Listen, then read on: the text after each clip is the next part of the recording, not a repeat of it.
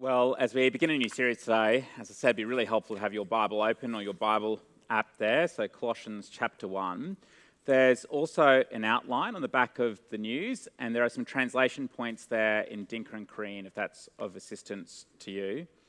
But let's ask God, who's the ultimate giver of help. Gracious God, we thank you so much that as we come to your word right now, we do so not by our own power, our own might, our intellect, but in your strength. So, Lord, please, in the power of your Spirit, be at work in us that we might more readily, more clearly see the hope that's secured for us, that we might grow in our knowledge of your will, and that the priorities of our lives might increasingly fall into line with your mission priorities. And so we pray in Jesus' name. Amen. There was nothing particularly impressive about the town of Colossae. Economically, it was really a second rate market town. It hadn't been an important trading hub for some centuries by the time that Paul and Timothy write this letter. Architecturally, we don't know of any important structures. In fact, the whole town was likely destroyed in an earthquake in the early 60s. That's by the way, 60s of the first century, not the 1960s, in case you're thinking about that. And actually, until this year, 2022, no one has really even bothered upon embarking an excavation of the town. Uh, culturally, it wasn't distinctive. It was a fusion of just about every religion imaginable of the time. And size, its population had long been diminished and dwarfed by neighbouring towns. Uh, the reason that we know about Colossae has nothing to do with its economics, architecture, cultural distinctiveness, or its size, but because a Colossian by the name of Epaphras likely made a trip to Ephesus, heard the gospel, became a believer, and planted a church back home. That's it. Now, Paul, Paul, who is in prison in Ephesus or possibly Rome, having heard reports about the Colossian church, but is unable to visit because he's in prison, he does two things. He prays for them and he writes to them. See, the reason that we know about Colossae was because of a people who had heard the gospel and radically responded with their lives to follow Jesus, and an imprisoned fellow he sends a letter with the great aspiration that they would keep on walking in the way of the Lord, pleasing Him in every way. That's what we see in verse 10. This is Paul's great aspiration for the church of the Colossians. Verse 10 that you may live, that word can also be translated as walk, that you may walk a life worthy of the Lord and please Him in every way every way.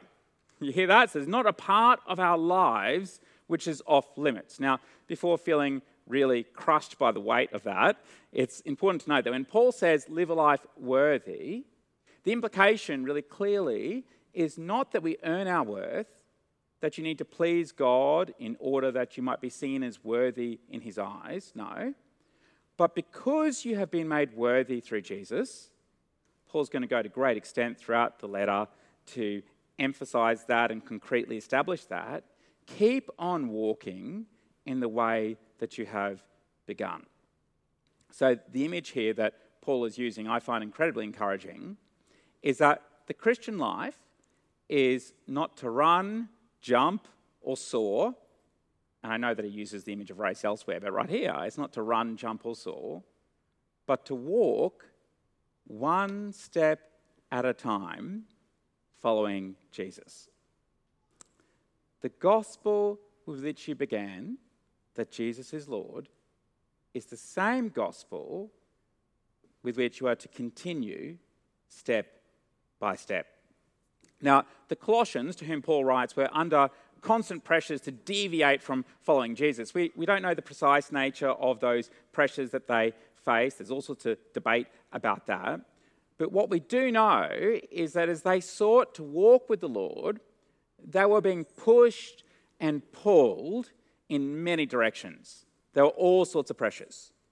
Some were insisting that the Colossian Christians needed to adopt Jewish religious practices in order to be saved. Others were saying that the Colossian Christians needed to seek a greater and an additional spiritual type of knowledge to be saved.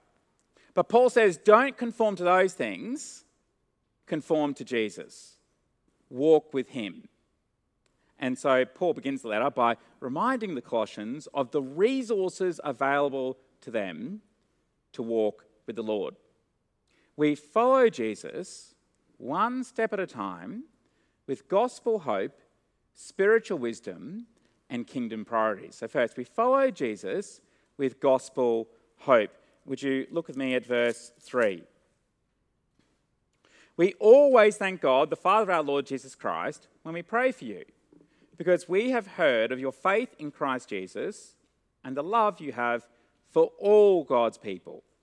The faith and love that spring forth from the hope stored up for you in heaven and about which you have already heard in the true message of the gospel that has come to you. This is incredibly encouraging. Paul is so thankful to God for the Colossians, and we see that he's thankful to God for the Colossians for three things. So, first, you'll see for their faith in Christ. And right here, that doesn't mean some sort of abstract idea of, of trust. It means that he's thankful for their faithfulness which is evident in action and attitude reflecting Jesus. The second thing that he's thankful for is for the love of all God's people. Just imagine who is out of that list? All God's people. So that means how they demonstrated God's love in the context of Christian community. If, if you've been part of a Christian community for more than three minutes and more than three people, you know that loving all God's people sometimes can actually be pretty hard. That's the first two things he's thankful. And the third, which I want to come back to in more detail in a moment, is he's thankful for the hope that they have stored up. So the Colossians, they really have a great reputation. It's quite a stark contrast to some of the things that Paul has to say to some of the other churches in his other letters. But this is not just Paul cheering the Colossians on, saying, Go, you good things, you're nailing this. He's quick to identify, point out, and remind us that the cause of their faithfulness and love is not ultimately due to their efforts, but because of the hope stored up for them in heaven, as heard in the true gospel. So the hope that they have is objective, it comes from outside of them. That hope is the grounds and the cause for their faithfulness and love. Don't miss that connection. So they don't have certain hope because of how well that they're doing, but they're powered to a life of faithfulness and love because of the rock solid hope that is not their doing, but God's. So, quick implication that means that if any fruit is ever witnessed in the life of a church or a Christian, it means that the, the power and the cause is not the goodness that springs forth from within us, but all the dots connect back to the certain hope we have in the Lord. Now, I want you to know just how much effort Paul goes to to make this point. He, he not only says that their faithfulness and love spring forth from their hope. He not only says and does some history and traces the back and the cause of that all the way to the change that was evidence when they received the gospel. He not only points out that this isn't particular to them, but it's actually the universal effect of the gospel going out and throughout the world. But look at the way he describes the hope it is stored up for them in heaven. It means that they have a future of immeasurable goodness that is secured by God Himself. They have a future that is not dependent on how well they're doing by their efforts, but by the goodness of God and who they have made them, who He's made them to be. So, gospel hope is not wishful thinking, but confident expectation. I heard of a story recently of a couple who were really looking forward to watching the football grand final together, but unable to watch it together live, they agreed that they were going to avoid all the news, all the social media about the game in any way, in any detail, but especially the result. And then they would rendezvous later on in the day and watch it together. Well, all the preparation for that was going really well. They had avoided all of the news, but then one of the husband's mates just let out the result and told him how the game actually ended. Not wanting to spoil it for his wife, he decided that he wouldn't tell her that he knew the result of the game. But instead, he said that when they sat down finally to watch the game, their experience of it was completely qualitatively different. He said, whilst she sat on the edge of the sofa, stressed out from the turmoil of each play of the game, each nail biting moment, he said he just sat back and relaxed, felt an entire peace throughout the entire game. Why? Because he knew how the game was going to end. Now, when Paul speaks to the Colossians, he's not only combating some of the false teaching that was likely going around the time, which suggested that the gospel that they heard was deficit or incomplete or insufficient, but he's also encouraging them to keep on digging deeper into how glorious their certain hope is.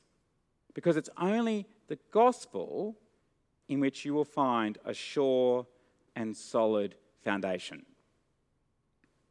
If you're wondering where your ultimate help lies, just think about for a moment that if everything was caving in, what would be the one thing that you would need to hold on to in order to be okay?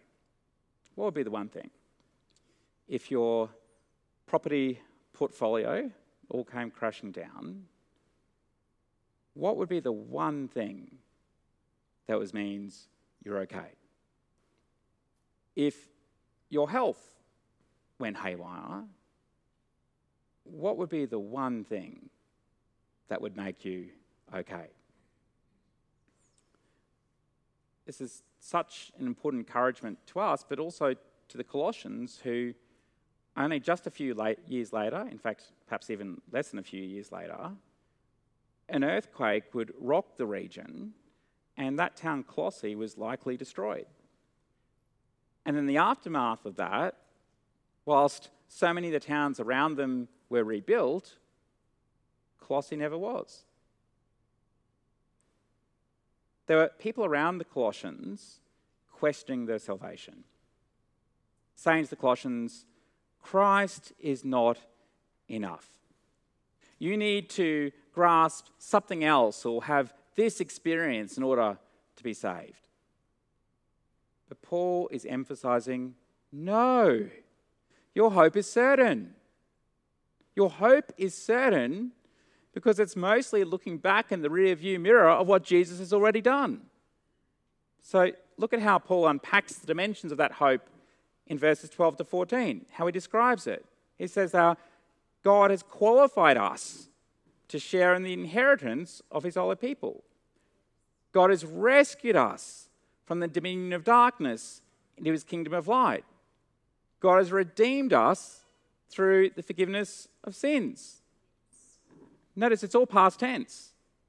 That's what you have when you trust in Jesus as Lord and Savior.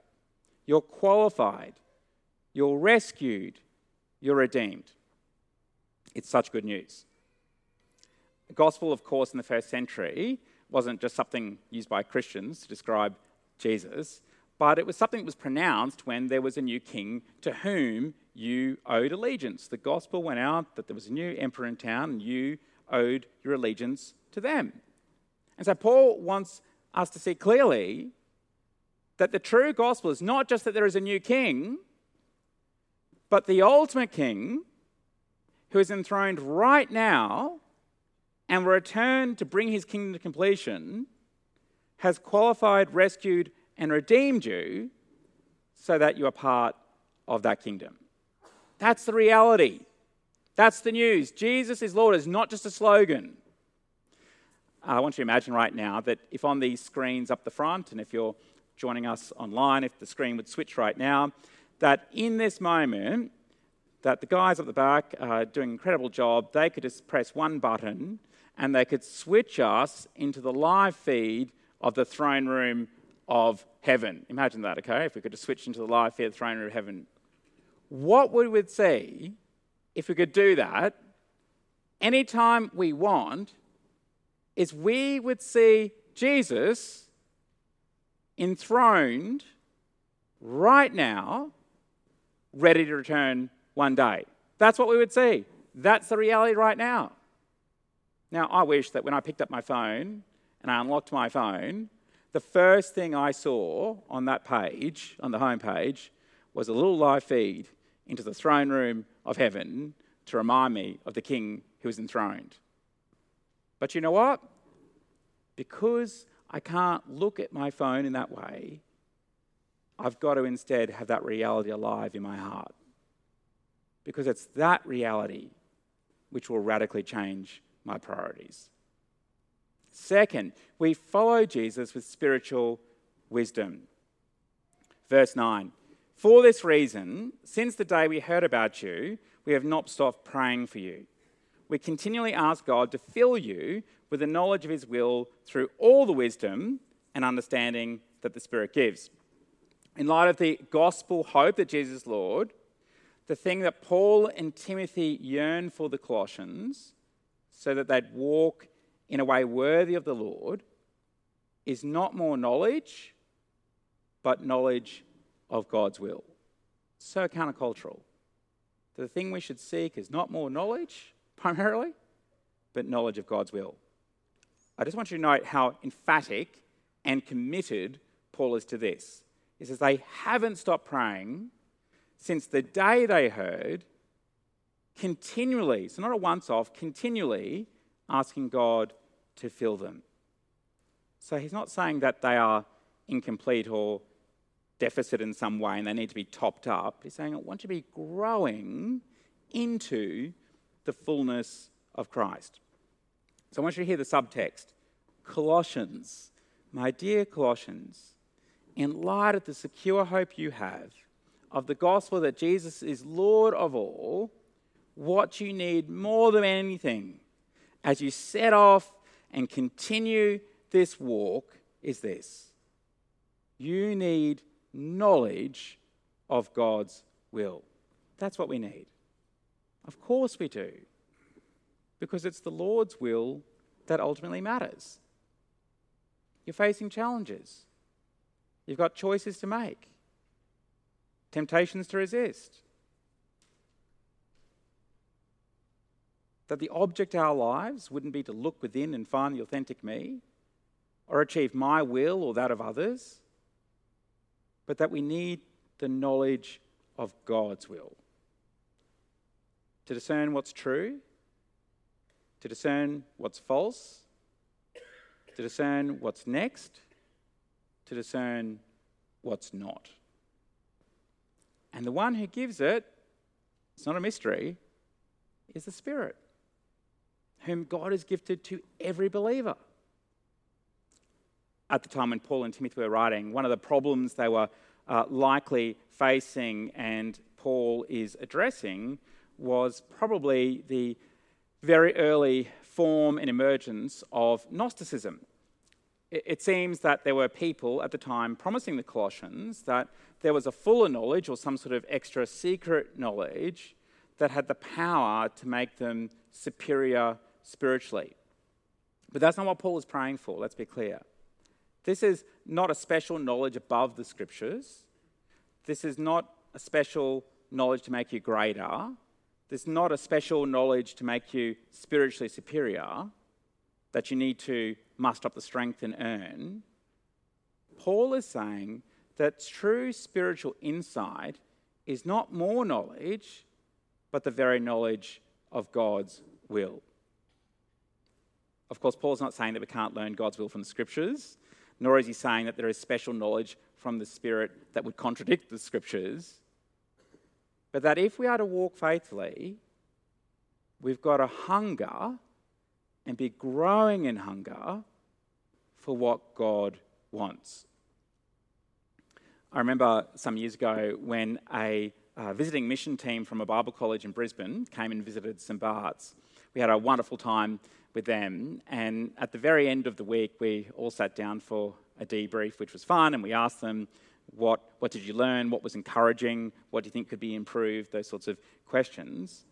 And one of the things, one of the very first things that was raised that they said they were encouraged by, but also surprised by, was that every single meeting that they attended during the week began and ended with prayer. Now, I was really surprised that this hadn't been their experience before. Of course, every meeting begins and ends with prayer because we ought to be desperate as we seek to walk worthily in the Lord to shaped by His desires, His plans, and His priorities for our church. To say, if only every hour of every one of my days was more characterized by a hunger for what God wants and not what I want.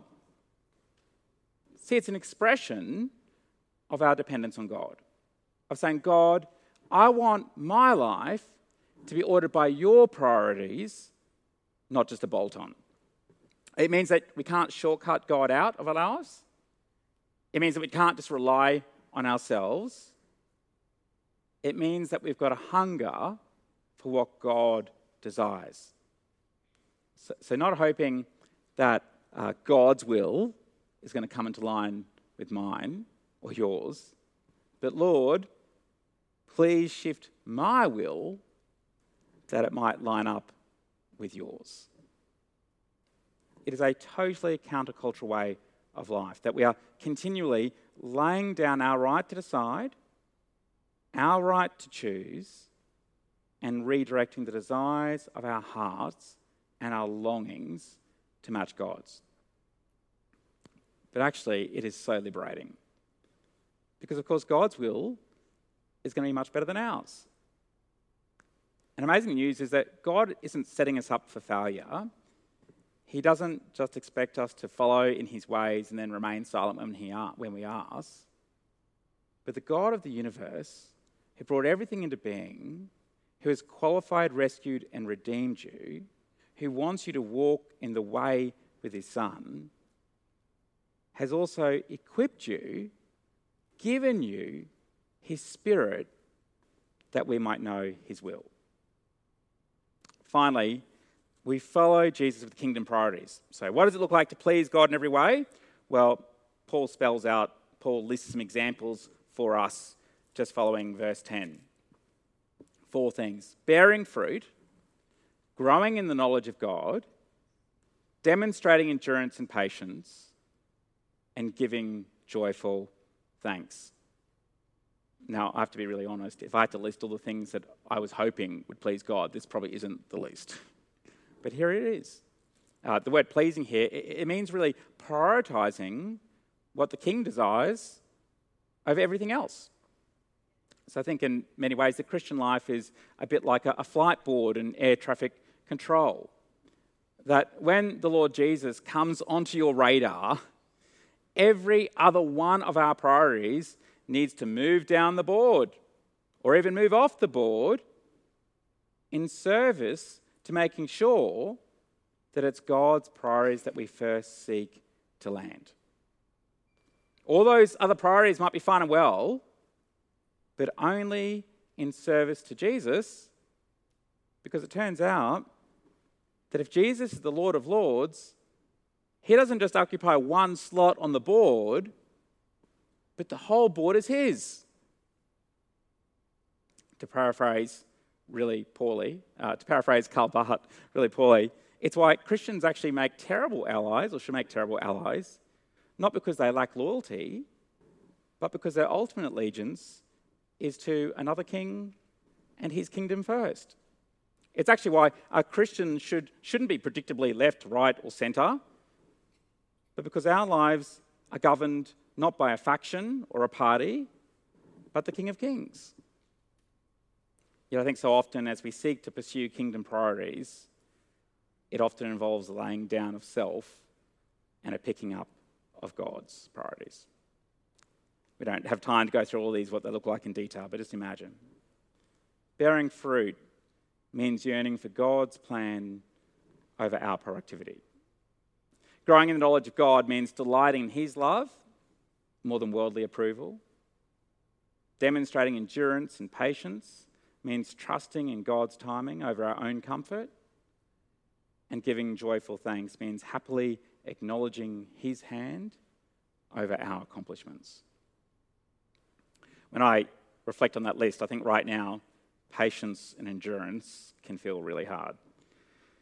As I speak to people all around the place, people are really tired. It's understandable, isn't it? Everyone's pretty worn out. Everyone's pretty worn out. Not only exhausted by the two years that have been, but actually also in anticipation of the messiness of looking ahead. When we're tired and we are tired and we look forward, it's, it's hard to see what God is doing sometimes. We can be left wondering, what is God doing? We can be wondering, what is God's schedule? Maybe can even be tempted to think, maybe God is running late. How can we possibly face life in this way? Look what Paul prays in verse 11. How? Being strengthened with all power according to his glorious might. I wonder if you need to be strengthened right now by God's glorious might. Can you see the pattern? Our faith is in Jesus. Our hope is from God. The Spirit is the one who gives wisdom, and the Lord is the one who strengthens. See, we can, we can live like this, we can walk with the Lord because it's not dependent on us. It's dependent upon God, the one with the resources.